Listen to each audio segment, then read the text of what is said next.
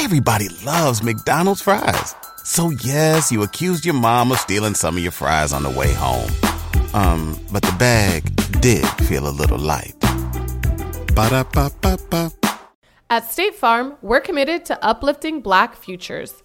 In collaboration with organizations like one hundred Black Men and National Urban League, State Farm provides high school students with the opportunity to learn and apply best practice strategies for saving and investing, all while offering academic support, life skills, and exposure to college access programs to prepare these students for life after high school. Check out one hundred black men dot org and N U L dot org to donate and learn more. Like a good neighbor, State Farm is there.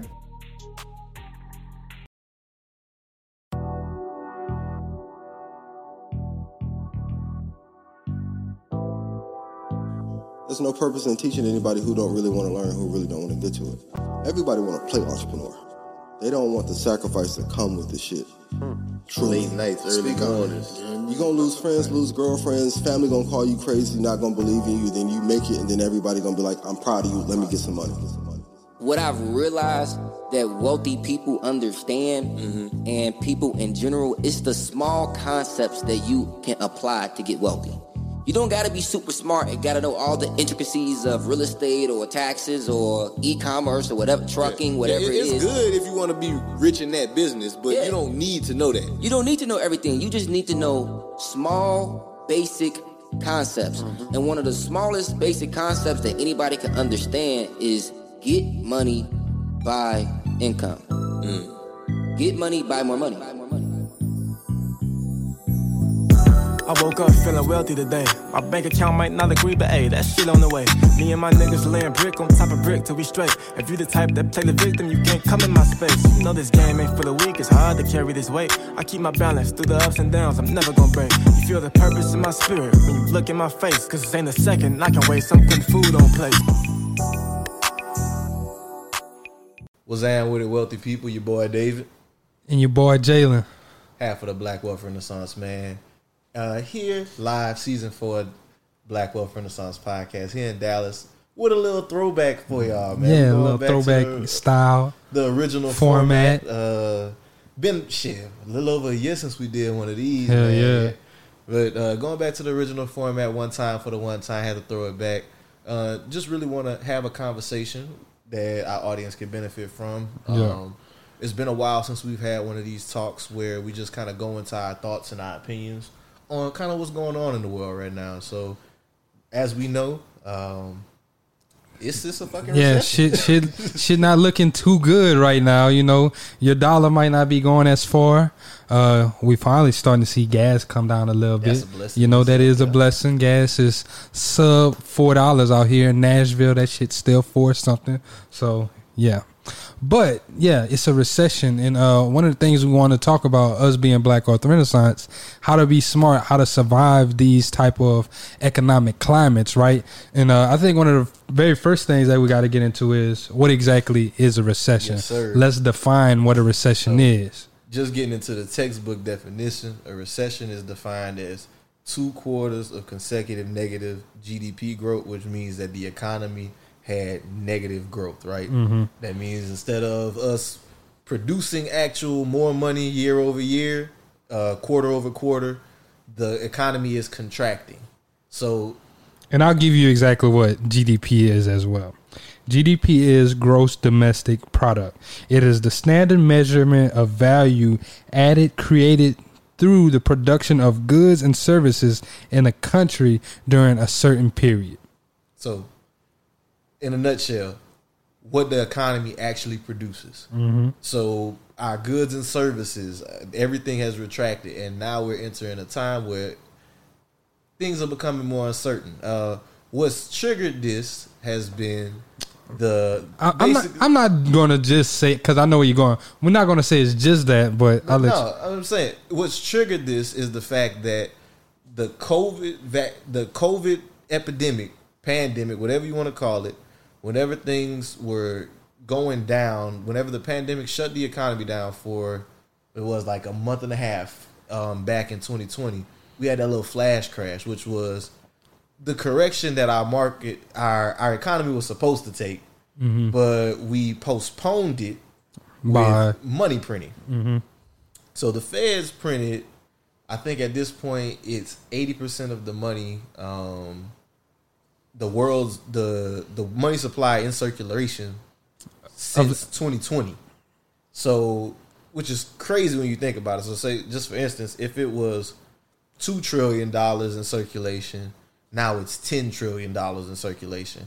And during that time, our economic output didn't match what the money, money that was printed. Actually being printed. And I'll give you the actual numbers because I do remember doing a reel on this.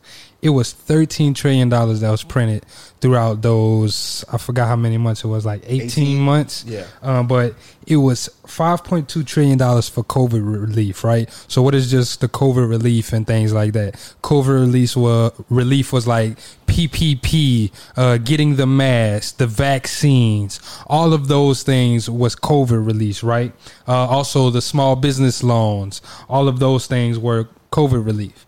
Then there's also four point five trillion dollars printed for quantitative easing, right? Quantitative easing is whenever the government, they see, you know, hey, we might be going into recession, like things are starting to look bleak.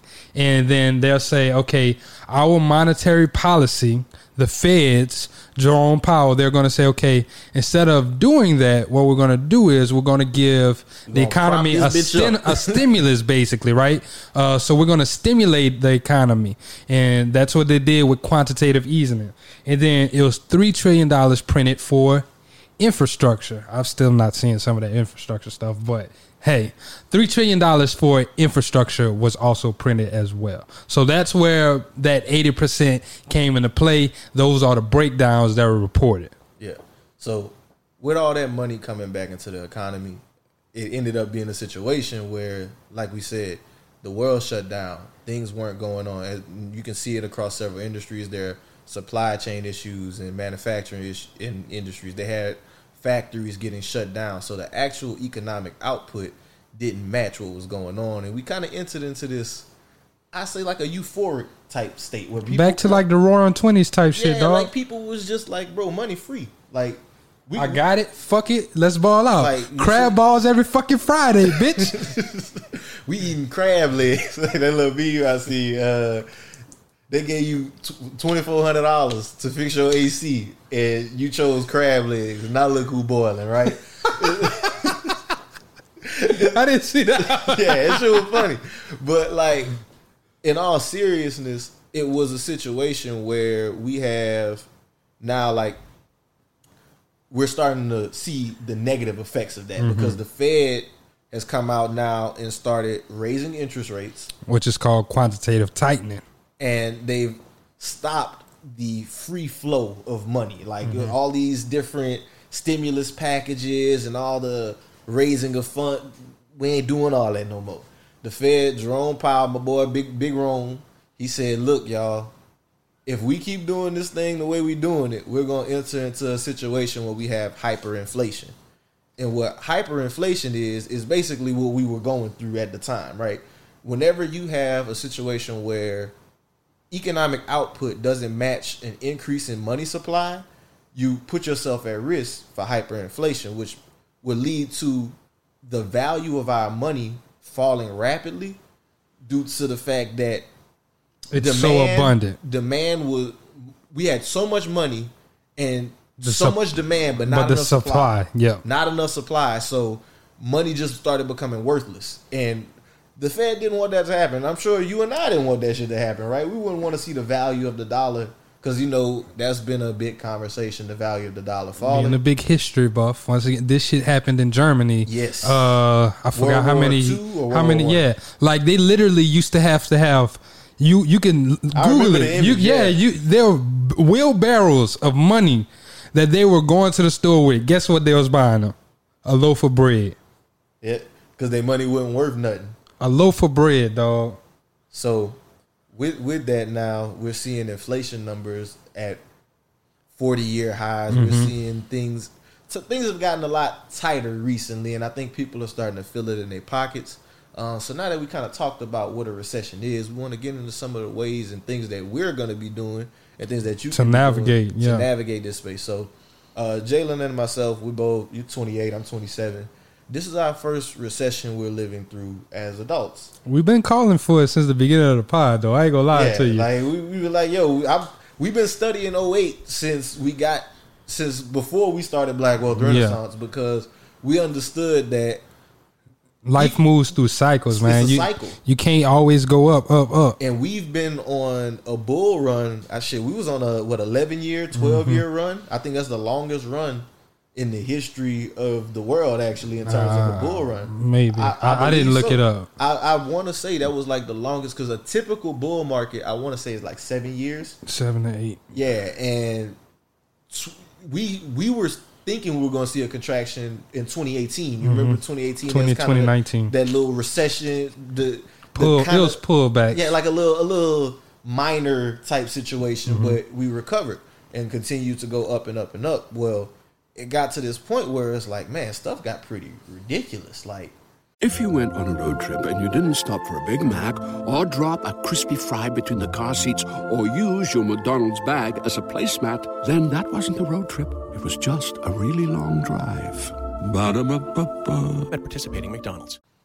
And now we got to pull back and really get back to some of these key financial principles that's going to keep us grounded. So, at State Farm, we're committed to uplifting Black futures. In collaboration with organizations like one hundred Black Men and National Urban League, State Farm provides high school students with the opportunity to learn and apply best practice strategies for saving and investing, all while offering academic support, life skills, and exposure to college access programs to prepare these students for life after high school. Check out one hundred black men dot org and N U L dot org to donate and learn more. Like a good neighbor, State Farm is there. Uh, one of the first things that we're doing, we've started, is the Stack Summer Challenge, because the, one of the things that we want to make sure people are doing is focusing on building their health, focusing on focusing on their health, building their wealth, and putting themselves in a position to win. Um, so one of the key principles that we're focusing on actually is something we've been pushing at y'all since when everything was hot, was making sure you maintain a budget, right?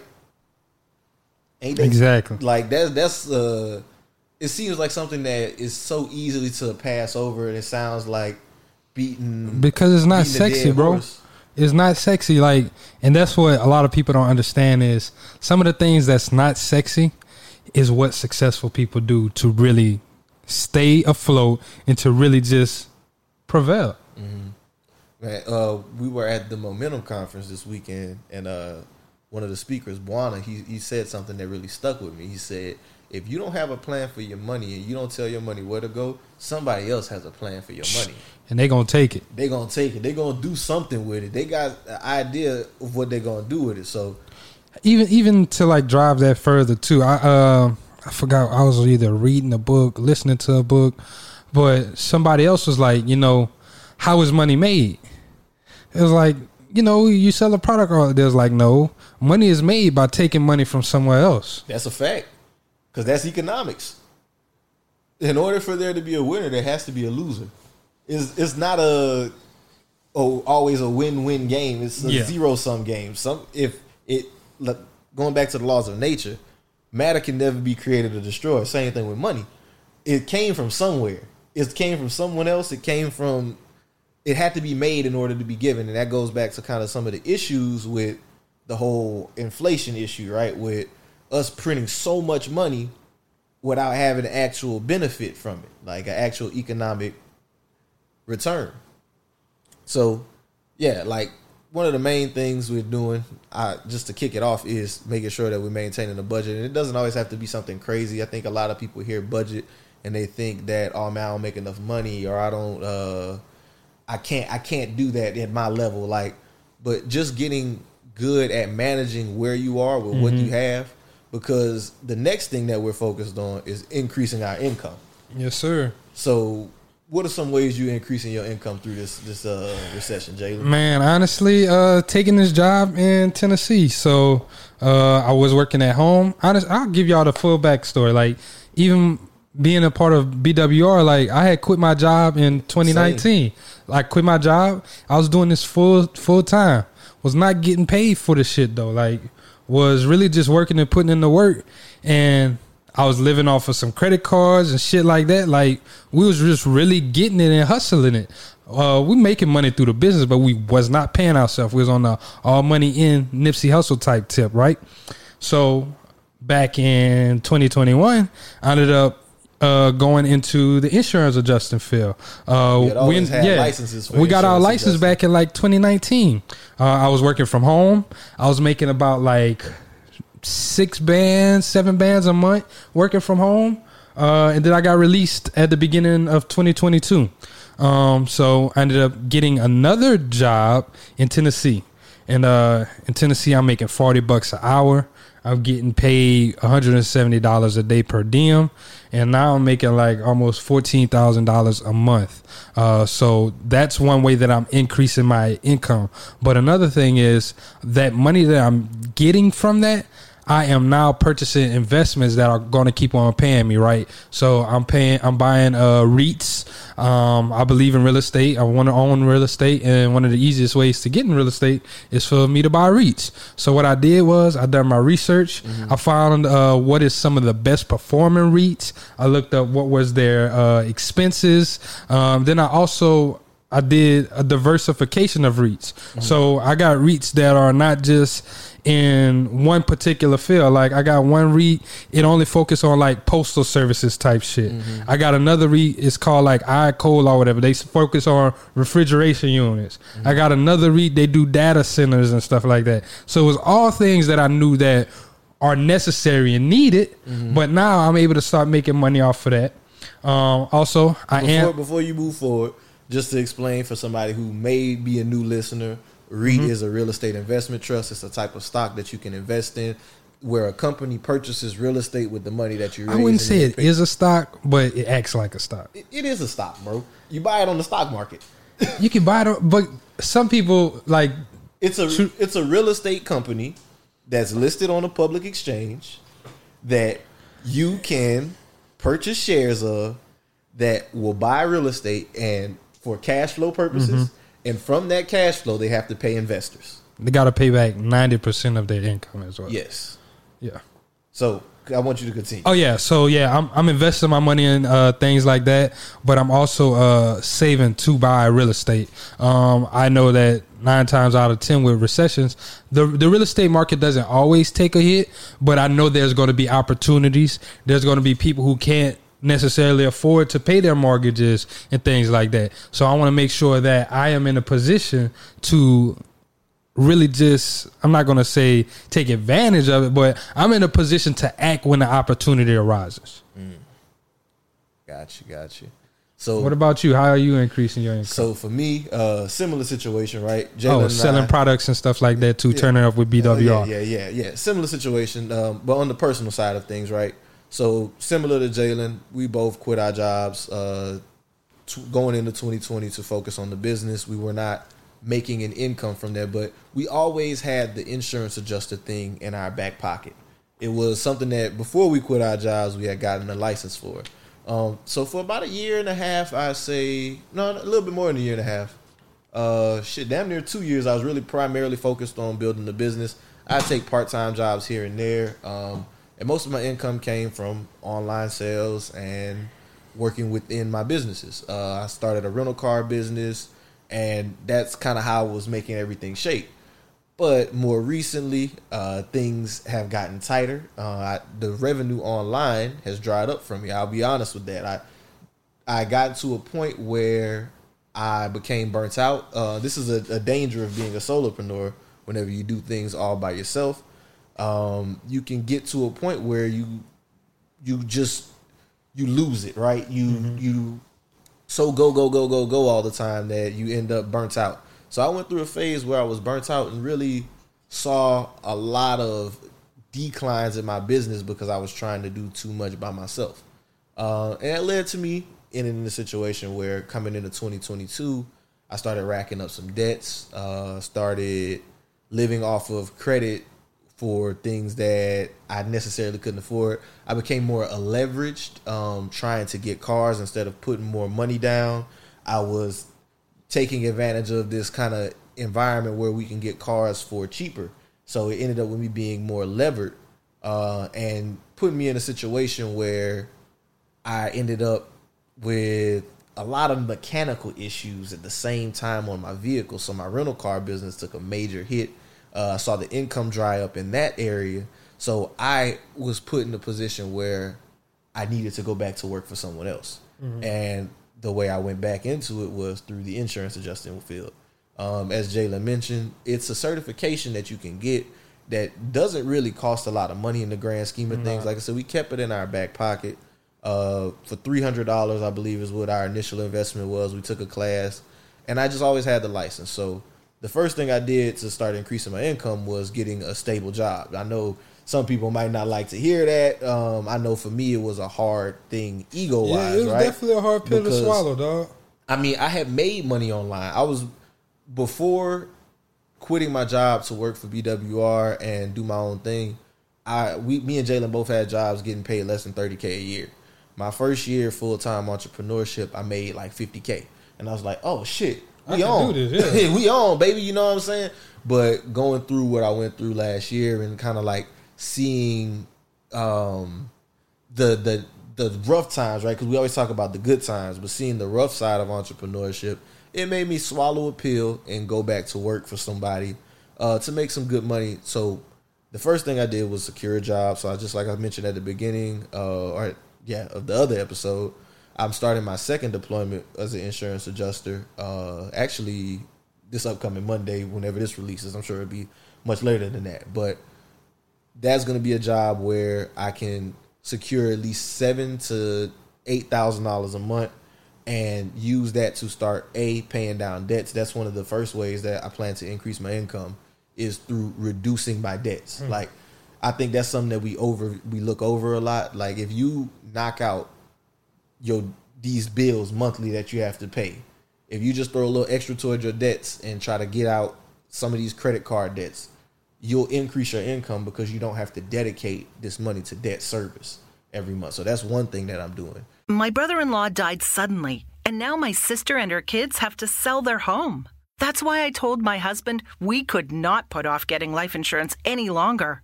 An agent offered us a ten-year, five hundred thousand dollars policy for nearly fifty dollars a month. Then we called SelectQuote. SelectQuote found us identical coverage for only nineteen dollars a month, a savings of three hundred sixty-nine dollars a year. Whether you need a five hundred thousand dollars policy or a five million dollars policy, SelectQuote could save you more than fifty percent on term life insurance. For your free quote, go to select quote dot com. select quote dot com. That's select quote dot com. SelectQuote. We shop, you save. Full details on example policies at select quote dot com slash commercials. The next thing is making sure that I'm getting my cars back on the road. So I had, uh, shit. I think I told, I've told everybody in the room, but I haven't told the pod people. Like, I have five cars on the platform uh, between HyreCar and Turo. One was the car we owned, and four were ones that I ran. I owned two. My girl owned one, and my homie owned another. Um, in those five, in the past three months, had one get totaled. One had a major mechanical breakdown, engine failure, uh, and the other three involved in accidents. In fact, I just got one back and it got in an accident again. So getting that part of the business rolling back again is another way just to increase income and making sure that I'm diversifying the business, not becoming, not being so reliant on um, on these different platforms to make sure that my business is ran, learning other lanes and ways to do direct rentals. Mm-hmm. I think that's going to be a big one. And a goal of mine is to actually start working with insurance companies. Uh, being an insurance adjuster, I've recognized that it's actually relatively easy to work with insurance companies with the rental car business. You just have to know how to navigate that space. So those are two of the things I'm doing. And then uh, outside of that, uh, this is not really an income increaser, but for me, just continually buying assets that I believe in. So right now we see the crypto markets, they're going crazy, right? I mean, like, everything's crazy down. Bad. Yeah, crazy bad. Like, it shit is bad, bad. It so... While Bitcoin is down, just making sure I'm dollar cost averaging into different companies and things that I believe in, so that whenever things do begin to turn around, I'll have these assets that I got at a lower price that have appreciated, that I can then use that capital to invest in real estate, buy other vehicles, those things. Yep. Hey, I'm with it. I'm with it. Uh, and with that, the whole thing, we have an initiative. It's called Stack Summer, right? And what we're doing is we're challenging everybody in our audience, everybody who's following us on Instagram. Uh, you can join our email list, um, and you can join Stack Summer. If you would be interested in joining, you can text STACK to three three seven, four five five, seven seven seven eight. And what we're doing is we're giving you weekly updates, daily updates to keep you motivated. We're being transparent. We're showing you guys what we're saving uh, with our stack, uh, stack summer goals. Every time I get paid, I shoot it out in the text. I'll show you guys, hey, this is what I'm saving. My personal goal is I want to save one thousand dollars every time I get paid until I reach my ten thousand dollars stack goal. Mm-hmm. Uh, once again, and then I'm also, like David said, I'm paying down these debts. Um, we're also telling you, look, you got food at the crib. You ain't got to eat out all the damn time. Cook that shit. You can do that. Like, there's ways to have fun where you don't have to spend all the money, right? We're not telling you not to enjoy life. We're just telling you to be prepared for the opportunities that are going to arise. You don't want to say, okay, man, I had a great real estate deal, but I couldn't act because I ain't had a capital. Yeah. And you, I, I just to go some even further on that, like with Stack Summer, I think we're kind of talking about that conversation we were having at first.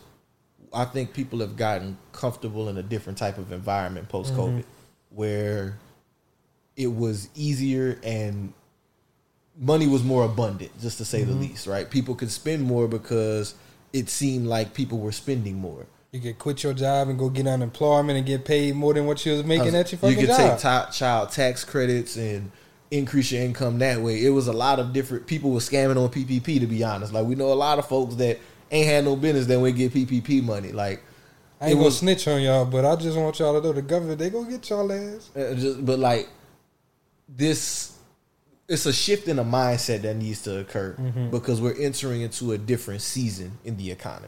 Mm. Um, and that's one of the big things that I think Stack Summer is so important for, because if we can get people to change their behaviors and their habits now, whenever things do get worse, if they do get worse than what they currently are, like, I mean, we know inflation's high. We see a few things that are kind of rough. We'll get into a couple more uh, things a little later in this episode that kind of play into this whole recession idea.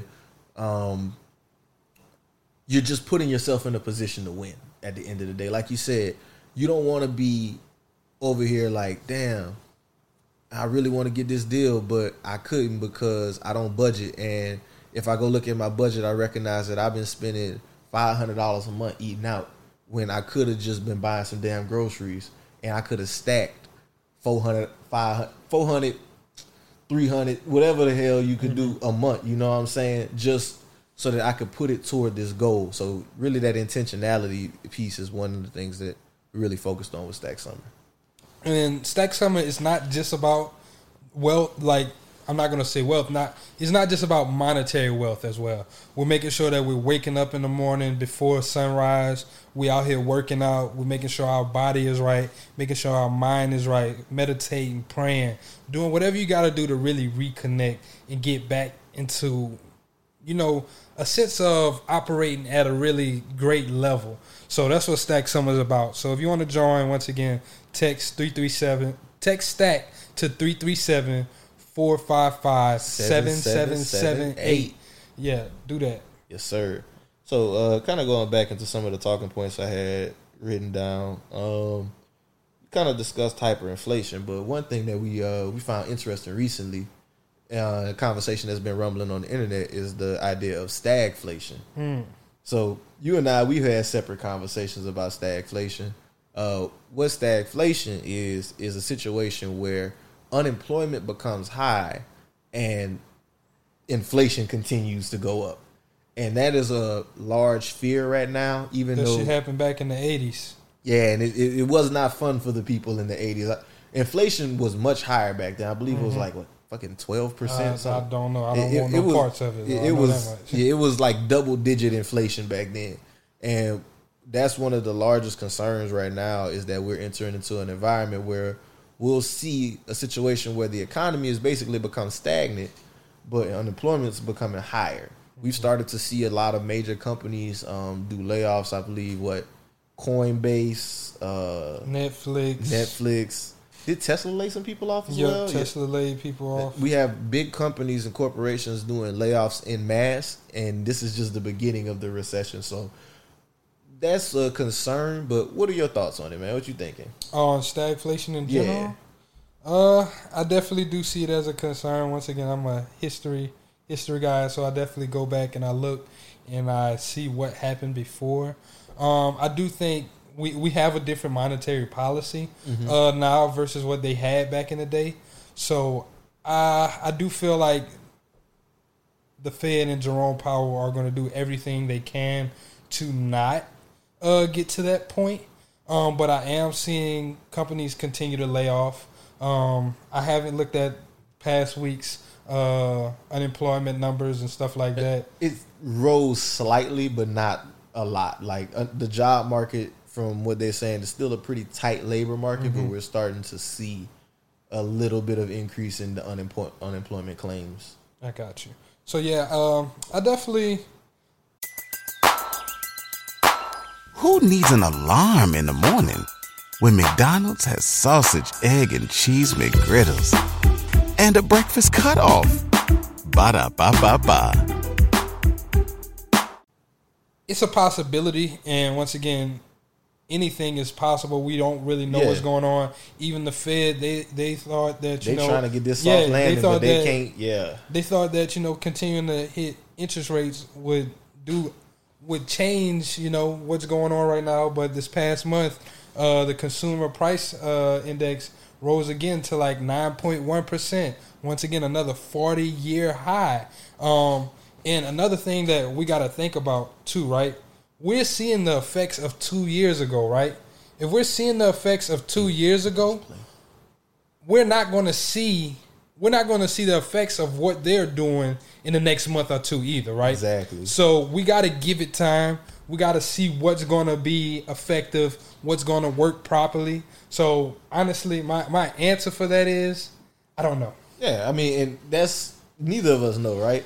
But this is, this is a good conversation for us to have just because, again, goes back to that part of what we're doing right now, right?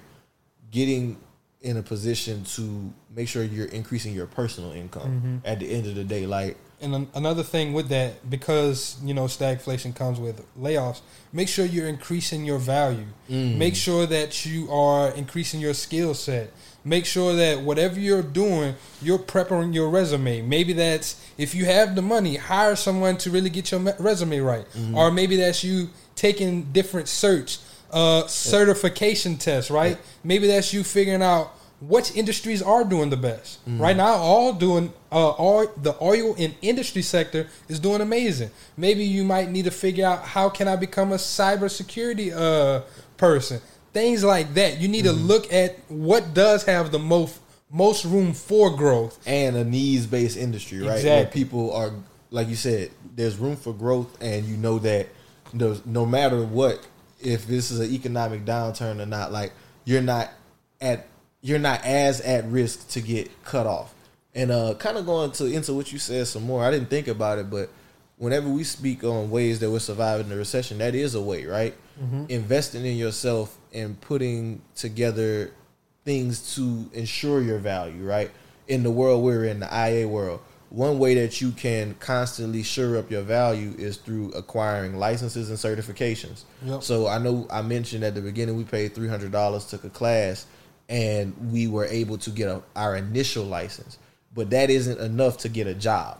No. no so you have to do some investing into yourself. Mm-hmm. Um, and I think that's a conversation that needs to be had because that's the best investment that you can make, honestly, is to take some of the money that you're making now and put it into making in, into ensuring that you have the value or you can communicate the value that you have to a job or to a whatever you're trying to do, your maybe it's clients, companies, whoever it is, um, Because if you're not necessarily taking that time to invest in yourself or using your money to invest in yourself, you can't expect to see that return.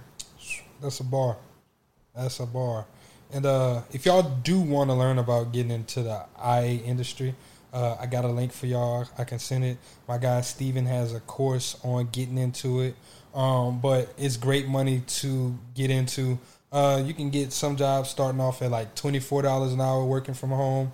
Uh, like I said, I'm working. I'm making forty dollars an hour. I know some people who are making thirty thousand dollars in a month doing insurance adjusting, right? From acquiring so, a skill set. Yeah, acquiring a skill set. And even as far as those certs that we have, like even me, like you and I both, we're still acquiring certs to make us valuable in the industry. There's different things that you can get to perform flood or to perform other different tasks and things like that. So we're definitely uh, continuing to improve that, to improve that and improve ourselves. Yes, sir. Are you worldly and curious like us? Travel with Insight Vacations on your next trip. See the famous sights and also get insights so you return home enriched and inspired. Make your next vacation insightful by joining us on a premium guided tour. Visit insight vacations dot com slash insightful to learn more and find the trip that's perfect for you. So, I kind of want to hop in some of this stuff with the crypto market. Yes, um, sir. We talked Talk about, to me. Talk to me. We talked about crypto at the beginning, uh, how things are going bad. Uh, one of the things that I saw that was super crazy, we've seen Bitcoin and a few other coins take a beating. Um, the Three Arrows Capital debacle, man. Did you you heard about that? I heard about it. Yeah.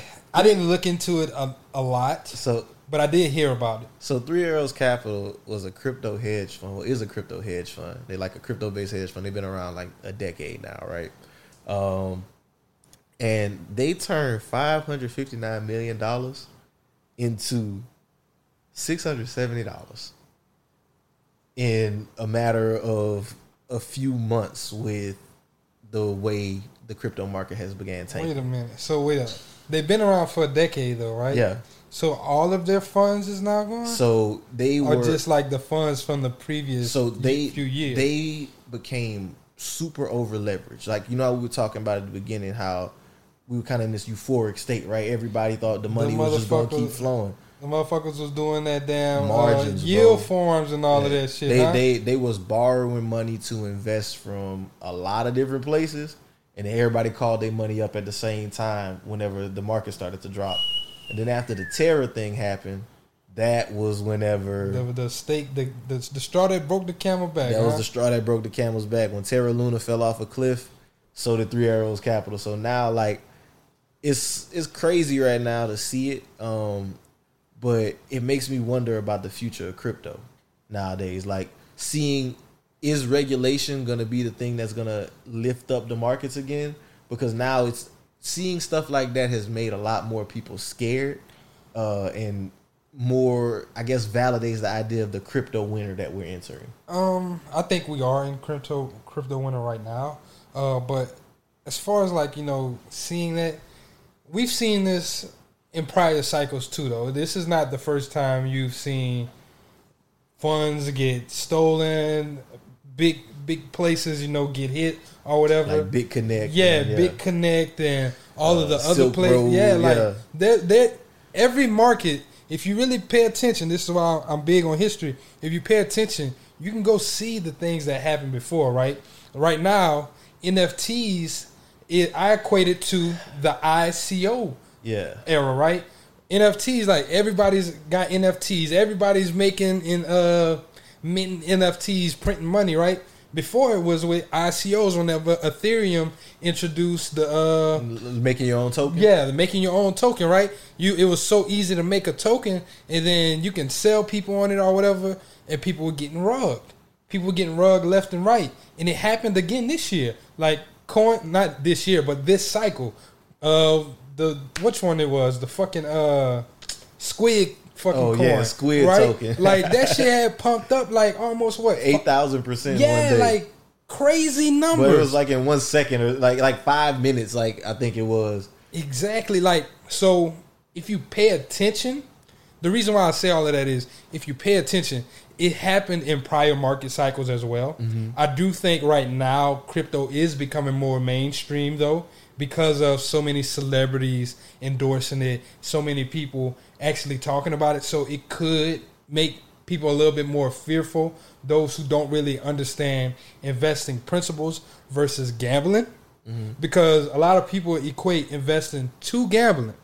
So if you're a person who was a gambler and you was just like, yo, where I'm flipping my money, what I'm doing, and you're not actually understanding fundamental and sound investment man, that's, that's principles. That's all wanted to, man. They, that's everybody I, wanted is like, man, I'm going to just, like, I, I hate it. They got a motherfucker trying to scam in my name right now. I find you, I'm going to whoop hey, your they ass. Got, they, got, they got somebody scamming in my name right he, now, he too, big people dog. Up talking about some, yeah, man, with Bitcoin trading, uh, I, I've turned five hundred into forty-three hundred. It's you like bastards. But that's that gambler's mindset that exactly. you're speaking of. The person that gives somebody five hundred to give them forty-three back without understanding that how this actually is going to generate a return.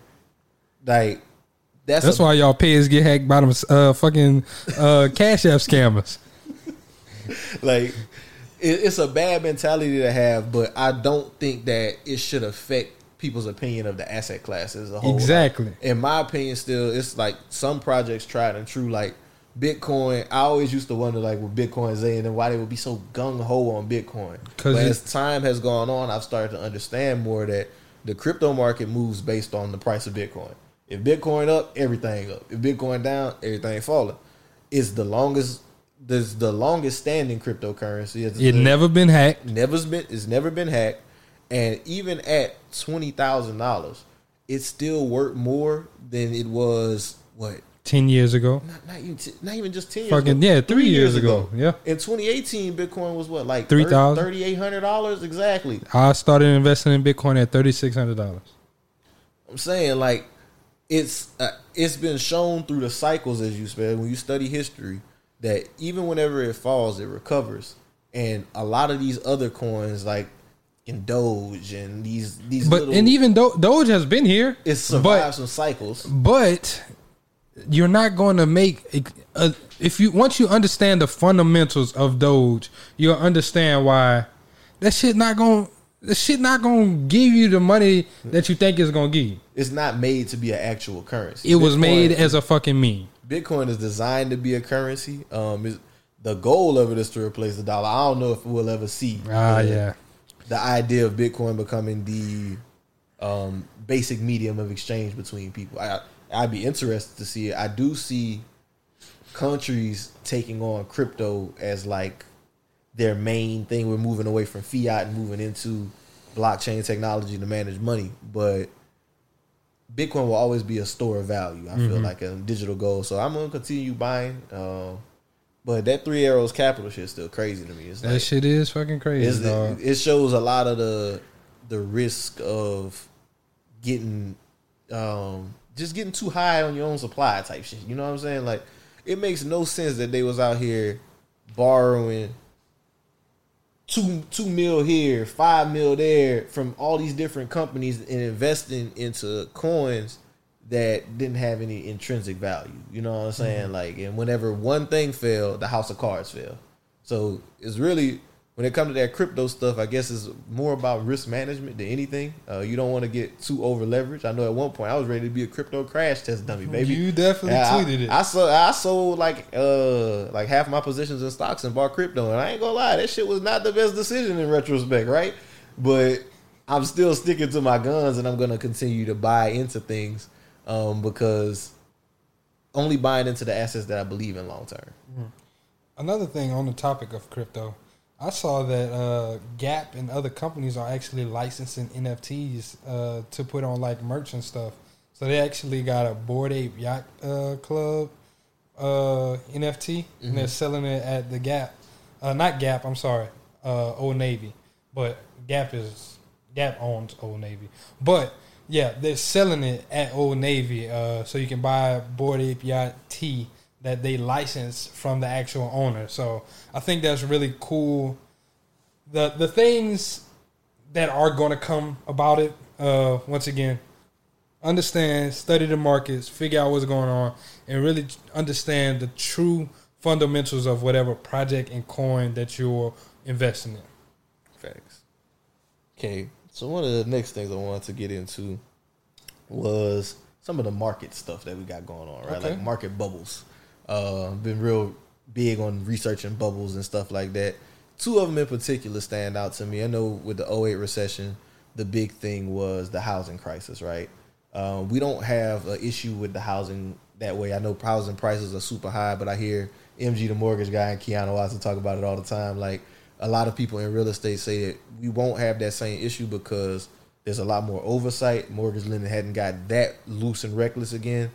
And the housing market is still... Um, the supply. The supply is still yeah. low. We have historically low supply. So it doesn't look like that would be a driver. But there are two other major economic drivers, like from a from a debt standpoint, that stand out to me. And those are the buy now, pay later bubble and the used car market bubble. Mm. So let's talk about it. So buy now, pay later. If you don't know what that is, that's Afterpay, Klarna, uh, what's Affirm, the Affirm, uh, uh, Quad Pay. What is it? Zip, Zip. Now. I never heard about that. I didn't even knew that, but like I told y'all, buying them bottles on the farm was gonna catch up to y'all yeah, ass. Yeah, yeah, you sure did. So that was that was the dumbest shit when they said you could buy bottles in the club with buy now, pay later. I was like, ooh, this is not good. This is gonna be bad. This is gonna end badly. So recently, uh, it's come out that forty-two percent of the people who have used things on buy now, pay later have started to become to become late or delinquent on those buy now, pay later things. So I, that's something that I see will probably just continue to increase as the, time goes. The situation tightens, right? As people start recognizing that money's not as free flowing. Oh, I ain't paying them fucking bottles back. It's going to just be a situation now. I, didn't, I didn't drunk it. What they going to do? The cake's been baked. I'm telling you, dog. I'm going to have to come catch me. I know how y'all think, man. But no, seriously though, like, That's a it's created a situation now where like we got all these companies that they were high flying public companies too. You seen their stocks take plunges, and it's probably going to create some delin- like some defaults and probably mess up a lot of people's credit on the cool because mm-hmm. they decided to buy shit that they didn't need with money that they didn't have. So the biggest thing, my biggest takeaway from just seeing this is like, bro, if you don't have the money to buy the shit, don't buy the shit. that, that's all I gotta say at the end of the day. If you can't buy it twice, don't buy it. Why would you? I, I just don't get the the the appeal of buy now, pay later to me. It just didn't make too much sense. I don't know. I ain't never touched the shit. Me either. You ever yeah. fuck with it? He say, "Oh yeah, I fuck with it." Yeah, it, you gotta use it right. So I think the reason most people get caught up with it is because it'll be like. The way it's marketed to them too. Hey, only pay four payments of twenty-five dollars. And it's like, you didn't think about the, the fact that interest. You, they gonna get your ass. You gotta pay interest, and then four, five months from now, you don't know what's going on. Exactly. You went by something that was a thousand dollars, and you didn't have the thousand at the time, so you broke it up into payments of two fifty. Now you had your car breakdown. You had to spend an extra six hundred on that. Now you don't got that two fifty. You know, so you put yourself in a bad situation whenever, or or you also you're like, oh, I can do this with that. Let me. You get addicted to it. You're like, okay, I can affirm this. I can affirm that. I can do this with Claire. Like you, now, you paying everything off exactly. on a monthly basis instead of just paying it when you should have bought it. Trying to At tell that point, you, you could have just put it on a damn credit card. I told y'all, hey, don't fuck with that shit, dog. E, stop fucking with that shit, dog. Put that shit on interest. But I do see some of those companies going under. I don't think they all gonna make it out of this recession. Uh, uh yeah, I don't know what they yeah. got. Hopefully they padded and you know got cash reserves and stuff gonna, like that. I think some of them gonna make it, dog. I seen a firm. They uh, I think they went from like one thirty. So they like under twenty now. One hundred and thirty dollars. They stock one hundred and thirty dollars. Yeah, that's fucking crazy. Yeah, bro. Just like Zoom was at like fucking four something. Yeah. How, do you, how much is Zoom at now? Oh shit! Shit, if I know, I could look though. Yeah, hold on, let's give you real time numbers. Zoom. Shout out to Nancy Pelosi.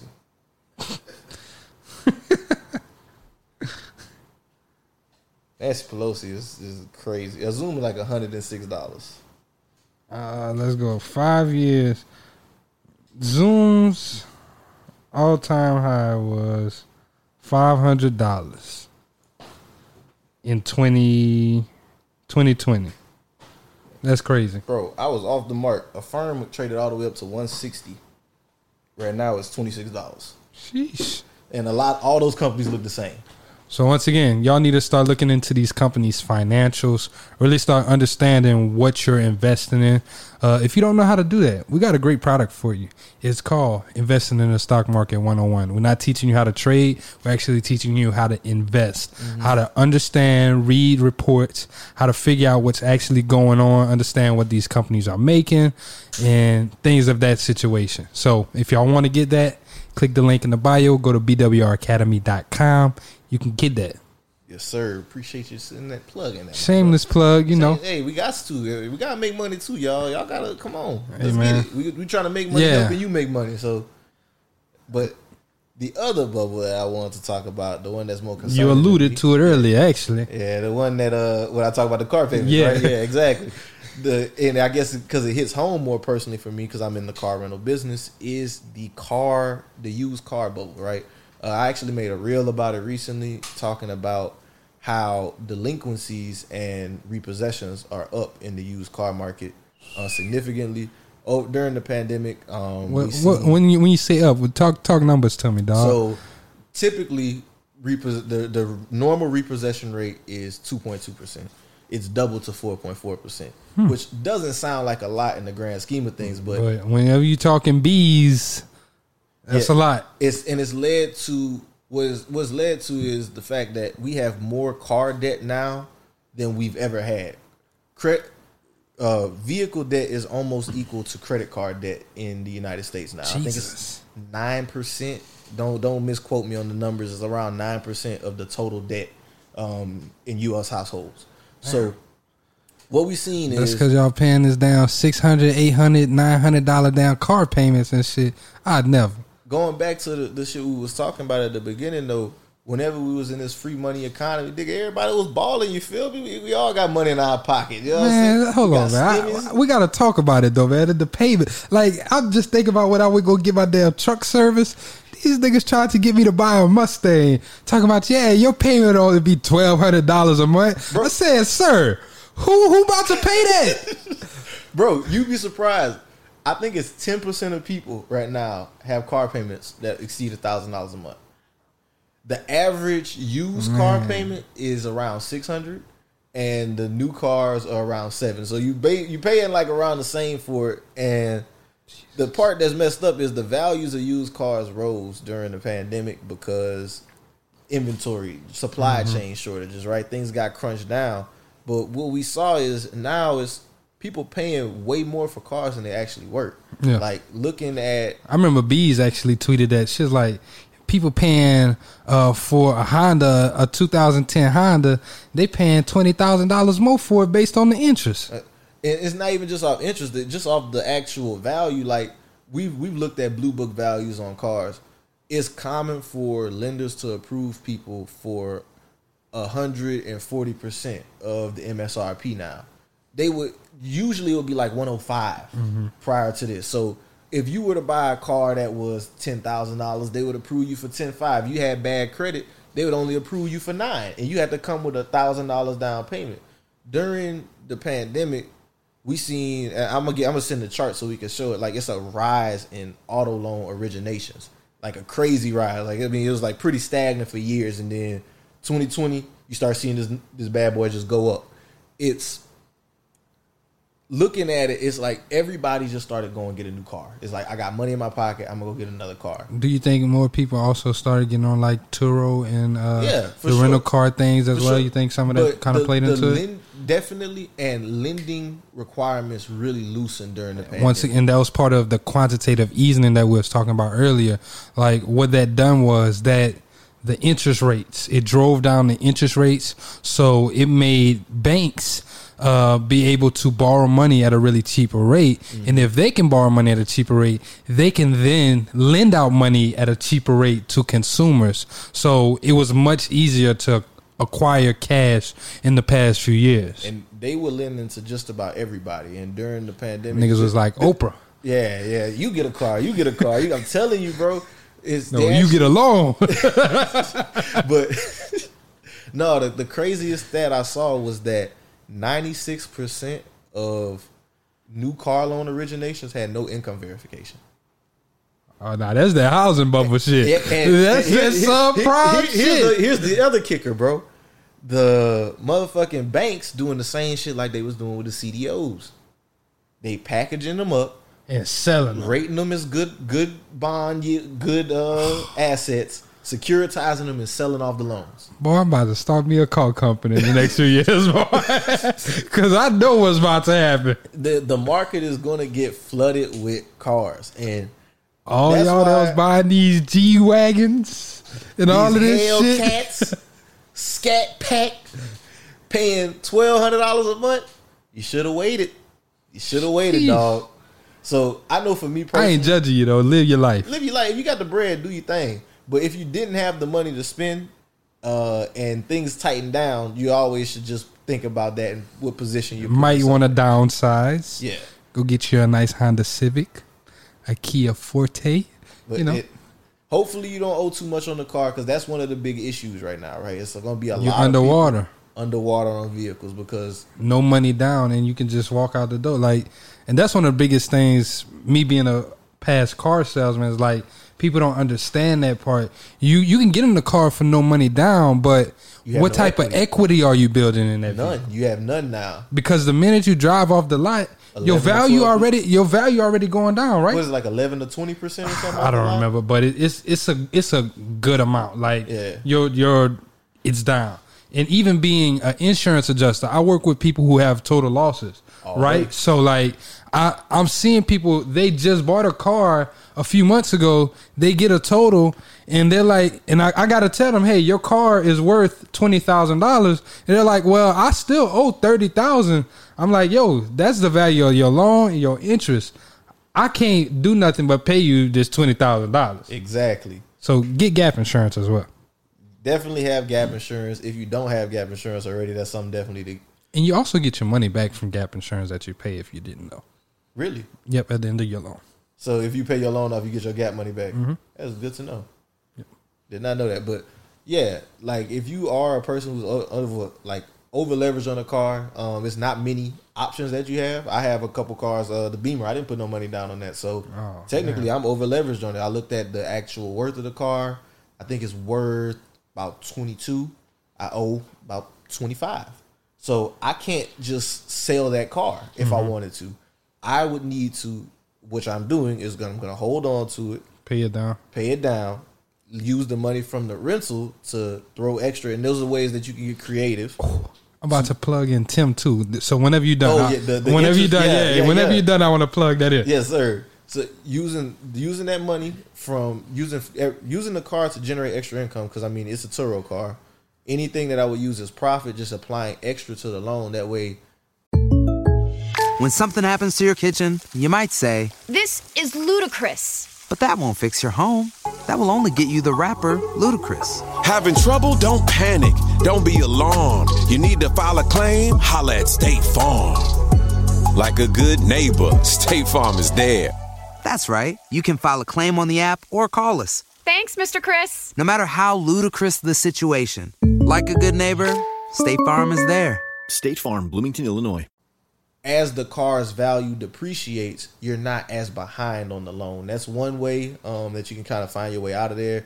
Uh, the other, I will let you get into it. So, yes, the other way. So, shout out to my guy, Tim Jackson. He actually put me on this hack. Um, but what you can do is you can figure out your daily interest rate, right? Figure out your daily interest rate. And then you multiply it by thirty days in a month or whatever, mm-hmm. right? And then you can actually contact either your bank or your auto, the person that you your go through servicer. For your auto loan service. I'll probably call her to uh, contact the auto loan servicer uh, because you can make principal payment only. Mm-hmm. But what you're basically doing is you're paying down your interest rate daily, right? So let's say your interest for two dollars. Yeah, you're, you're two dollars a day, right, for your interest. So you're going to say, okay, what's two dollars times sixty. thirty? sixty dollars for the month, right? So then you'll break it down into their weekly payments. You hit up your uh, you would hit up your loan provider and you would say, okay, I'm going to start making weekly payments of twenty dollars uh, a week. Is that fifteen? Yeah. fifteen. So, but yeah, you would say fifteen dollars uh, a week, right? And you would tell them, hey, I want this as principal only though. Mm-hmm. You don't want to pay extra interest. You want to pay principal only on these payments, right? And what that is going to do is that's going to attack you from paying so much in interest, because now you're driving down your principal, and you're also going to make your regular payments. Like, you're going to keep paying whatever you pay per month. You're going to pay that, but you're going to pay that extra on top of it, and it's going to drive down the principal amount that you're actually paying. And with you driving down your principal amount, your interest is not as high. High, mm-hmm. Because interest is off of your total principal amount. Mm-hmm. So if you got a lower principal, your interest rate is not your not interest rate, but you're the, paying less yes, interest over paying, the life of the loan. Yes, exactly. And uh, Tim was like, "Yeah, I've ended up paying my truck off in like a year, all doing some shit like that." Yeah, I was it's like, that, "Damn, that's definitely a, another route that you could take." Um, but yeah, man, if you don't need a new car right now and you don't have like. You're not in a situation to buy something cash or whatever. I say hold off. Like, hold off, take your time, reevaluate what's going on, because we're starting to see prices of used cars fall. I think over the last few months, um, they actually started seeing declines in the values of cars. Mm-hmm. Like, some of the cars that you may have paid fourteen thousand dollars for, now they worth twelve thousand dollars. You know what I'm saying? So just be wary. Uh, always remember that a car is a depreciating asset. And that if you, the longer you hold on to it, the less it's worth. Um, after the end of your loan, it's probably worth forty, forty, fifty percent of what you actually paid for it. So always be mindful of that whenever you're stepping into situations like this.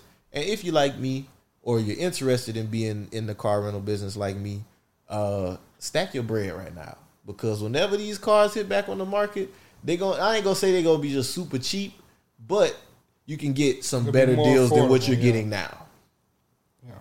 Most definitely. And if you're interested in getting in the car rental game, uh, I do have like a rough guide ebook that I put together. If you're interested in it, man, shoot me a D M. We can we can talk. I can help you out. You can be his beta student. Make yeah. sure all his shit is on yeah, yeah, on yeah. point. Shameless plug. Just a little bit. Just a little bit. Um. So we'll get to some of our last points. Um. Also, so we kind of talked about it in the beginning, right? The increase in your income. Mm-hmm. Um. So. Once again, we're going to drive this home. Right now, in this current economic environment, you need to focus on really increasing your income. Uh, even with us, I know in past episodes before, you know, a lot of times we, we preach, you know, budget, save, and things like that. But you can't save your way out of poverty. Fuck no. You can't. It's just impossible. So what you have to do is you have to increase that income. And the way you do that is by, once again, increasing your value that you're giving to society. Yes. Whether that be through your hard skills, technical skills, soft skills, whatever it is, you need to start increasing those things, right? And hey, then, can we get into a real conversation quick? What's though? That? Yeah. Because I think, like, whenever we I like tell, getting into real shit. We tell people to increase their income. Motherfuckers like to make excuses. Right? Mm-hmm. They'd be like, man, statistically speaking, only this amount of people make over six figures, or this, that, and the, uh, uh, my job don't pay me enough. Hey. God, bro, fuck all them excuses. Like, at the end of the day, I understand life hard. Life hard if you broke. Life hard if you not. But you can change your situation if you reevaluate, like, what it is that you're doing with your free time. Mm. Because prioritize. Yeah, like, honestly, how much time are you spending watching T V? I know you need to relax and all that other shit. Watching like Stranger Things. Like, how much time? Watching P-Valley. Like, like, a lot of these things when it comes to increasing your income with, like, insurance adjusting. How much time are you spending getting extra certifications and doing little things that make you more valuable in the job market versus thinking of just, just talking about not being paid enough? Mm-hmm. I think that's what a big issue. Like, don't get me wrong. I do think that wages in general need to increase. From nineteen seventies to now, the average American isn't making more money than what they were. But who the fuck said you got to be average? That's a ooh, that's a bar. And I believe that too, because like I never in my life wanted to be average ever. I never in my life been average.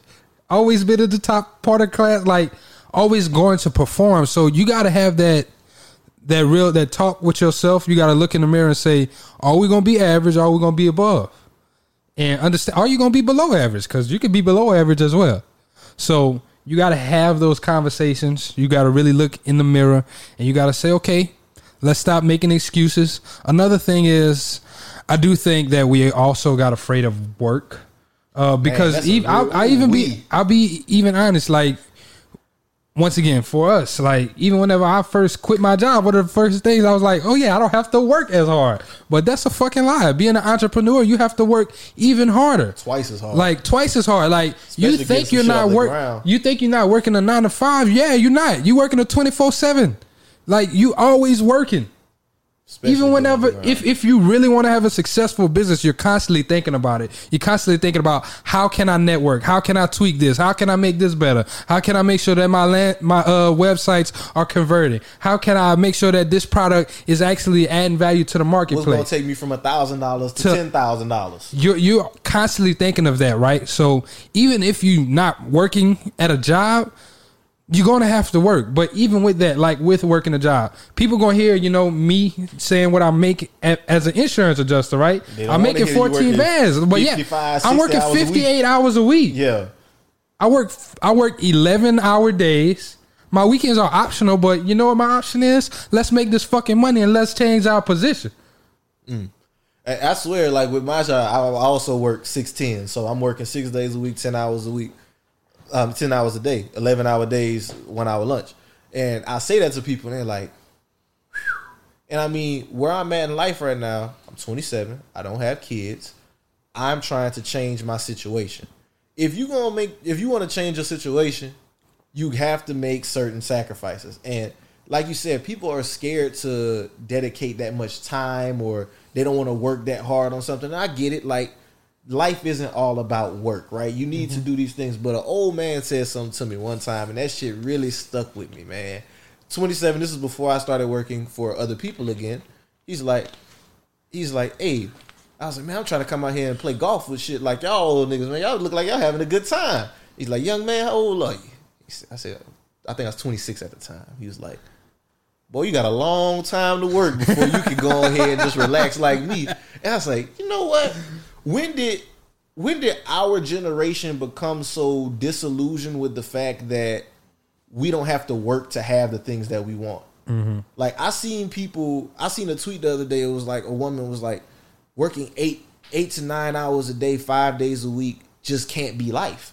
And I'm like, bro, what do y'all think people was doing before this? Like before we had jobs and corporations and stuff like that. You think life was just chilling all the time? You had to get it out the mud before then. Even then, like, you had to actually work for your food. People were farming. Before the first industrial revolution, ninety percent of Americans were farmers. You had to have a farm. You had to go out fucking back-breaking work. You had to hold the ground.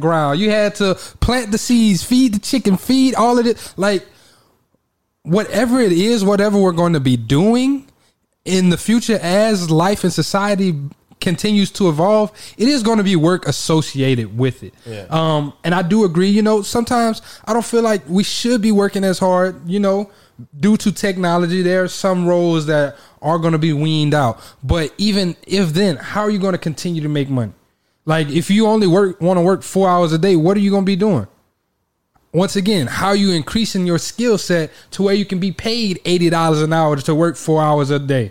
Or you can have a client that pays you twenty thousand dollars a month. You know, like even if you have that client, you have to do work for that client. Mm-hmm. It's, it's no free meal tickets. At the end of the day, it's no free rides. At all. So y'all got to get that shit out y'all head. All of us got to get that shit out of, out our head. Yeah. Fuck all that thinking shit about to just be easy. I know it's, it's cool. It's cool to think like I just want a vacation all the time and chill, digital nomad stuff. And I mean, we can get into some ways that you can make money and still do it, but never miss the fact that no matter what you do, you're going to work. Like, I think the biggest thing with courses, right? People think, oh, I'm going to just take this course. I see this person, they doing well. But are you going to do the work that that person did? Yeah. Because they gave you the blueprint, but they can't give, they can't do the work for you at the end of the day. I like that. And yeah, like with the courses, right? Even with blueprints, right? Like let's equate that to real estate, because let's say you two people, right? An architect can sell you the plan. Exactly. An architect can sell you the plan, right? You going to have one person right here, no blueprint, nothing. Hey, build this house. The other person got a blueprint. They got the plans. They got everything that they need. Who you think going to finish the house first? The person with the blueprint. But guess what? Do the work. The same amount of work has to be done for the house to be built. Just because I'm selling you the blueprint doesn't mean that the amount of work that goes in to get to finished product does not have to be mm. put in. That's good. I like that shit, man. We got to do these more often. I tell you, we don't do these enough, man. It's been a while since we went to the original format. Hell yeah. But like, you got to understand that just because I'm selling you the blueprint, the work comes separate. Dream sold separate. That, that's all I got to say. So let's get into a few ways yeah. that you can increase your income uh, throughout this. Uh, we'll give you a few industries. I'll take two. You take two. The all first right. two I'll say is insurance adjusting, we because I said that. A few times. And the tech tech industry. I said, you know, cybersecurity. Like, you can get into the tech industry. They are doing layoffs right now. A lot of companies are, but look at some of those tried and true companies. Even Apple is talking about doing layoffs and getting prepared and stuff for a downturn. But once again, if you have a really great skill set, if you're able to provide value to those companies, I don't think it's going to be as hard for you to get a job. That's a fact. Because like at the end of the day, it goes back to what we were saying, like doing the work. With me getting on as an I A, right, I recognize very quickly, and Jalen told me this, it's a lot of people that be bullshitting, guys. Like, they suck. You can get the certifications, you can get the skills, but if can you do the work and perform at the end of the day? And if you can perform, you'll always have a job. A job. That's it. And if you're interested in getting into the tech field, uh, we actually do have a partnership with our guy Tay on Tech. Yes, sir. He's a cybersecurity engineer. He's been doing great things in that industry. Helps a lot of people get into tech. If you click the link in the show notes to get me in tech, you can get started on your career in tech. Um, it'll show you the blueprint, help you learn coding languages, all that good stuff. So, yeah, you can check that out. And two other industries um, where you can go ahead and secure yourself, make money. This is more, to me, on the side, entrepreneurship side of things.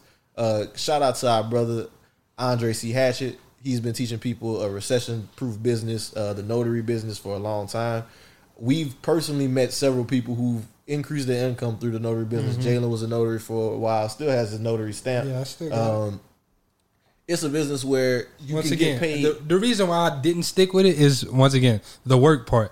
I was rather focused on B W R mm-hmm. than putting in the work for the notary business. But whenever I was focusing on it, I was making bread from yeah. it because I know how to set up a website. I know how to convert and stuff like that. So once again, the the blueprint is there. Mm-hmm.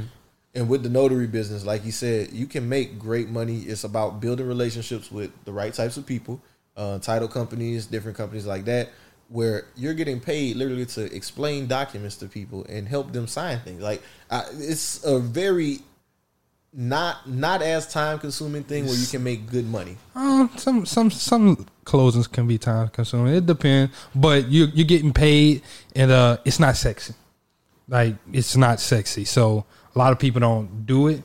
But there's so many niches, like even just outside of signing, right? You can do fingerprints. You can do fingerprintings for people who need cards sent off for different backgrounds, clearances, and stuff like that. You can also do what's called apostille servicing. Uh, there's if there's different documents that have to be sent to other countries, you have to get it what's called apostilled, and you have to get it sent to your uh, state's, I think it's Secretary of the State or whatever, and they put a certain little stamp on it or whatever. You can do those type of services. So y'all definitely tap in with Dre. Dre T. teaches all of that, and it's it's some really good shit, dog. Yeah. And the last one I want to hop into is the virtual assistant world.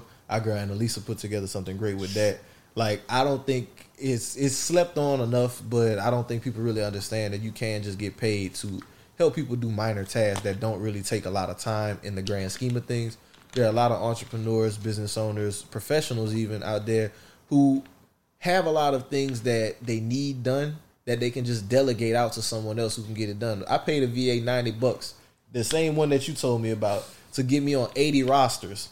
Listen, I was if it was up to me to do this, it would have taken me weeks to do this. But there, if you can, if you can find a way to alleviate um, that that time requirement from somebody else just by doing some simple tasks, you can get paid really well for it from a lot of people. Mm-hmm. Uh, and Annalisa showed, shit, I think over six thousand people at this point, how to, yeah, yeah, she do, they're doing the damn thing over there, um, how the V A industry works. And if you're interested, it's one of those things that if you're, you have a job, you can do it on the side and start building out your own agency, start building out uh, something where you can start generating income for yourself. So that's just another way on a few of the things that we've thought about or even used personally that you can use to increase your income during a time like this. Yes, sir. So, so um, we can get into a couple of little last house cleaning. House cleaning. Yeah, we got hop in the house cleaning That's real right. quick. So uh, I just want to say thank you to everybody who tapped into the Black Wealth Renaissance podcast. Appreciate y'all for tapping into this one. Once again, the O G format, us actually sharing our thoughts. I know y'all don't get to hear from us as much, um, but we do, we do do our research. Thinking, yeah. We are, we we definitely nerd out. We definitely talk about a lot of these things off camera amongst each other. So um, we'll start doing more of these more often. Yeah. Uh, let us know how y'all felt about this. Let us know if this was helpful. Let us know if this put some insight and some perspective onto thing into things for you guys. For sure, for sure, yeah. And like Jalen said, if you found this valuable or learned anything from this episode, y'all please make sure y'all leave us that rating and review. Uh, if y'all got any questions, anything for us, y'all make sure y'all just reach out to us. Y'all can hit us up personally on Instagram. Y'all can hit up the Black Wealth Renaissance page. We're always down to assist in whichever way that we know possible. Um, and last thing, if you're interested in any of those resources that we mentioned earlier, you can always reference the show notes, uh, and text STACK to three three seven, four five five, seven seven seven eight to join Stack Summer. We holding you accountable to hit your stack goal. We waking up before the sun. We Working cooking out, this food running. At the house. Yes, sir. Running, cooking food at the crib, and we making Getting sure we staying right. Yeah, all of that. Yeah. So join Stack Summer, uh, and until next time, y'all. This is B W R signing out. Peace.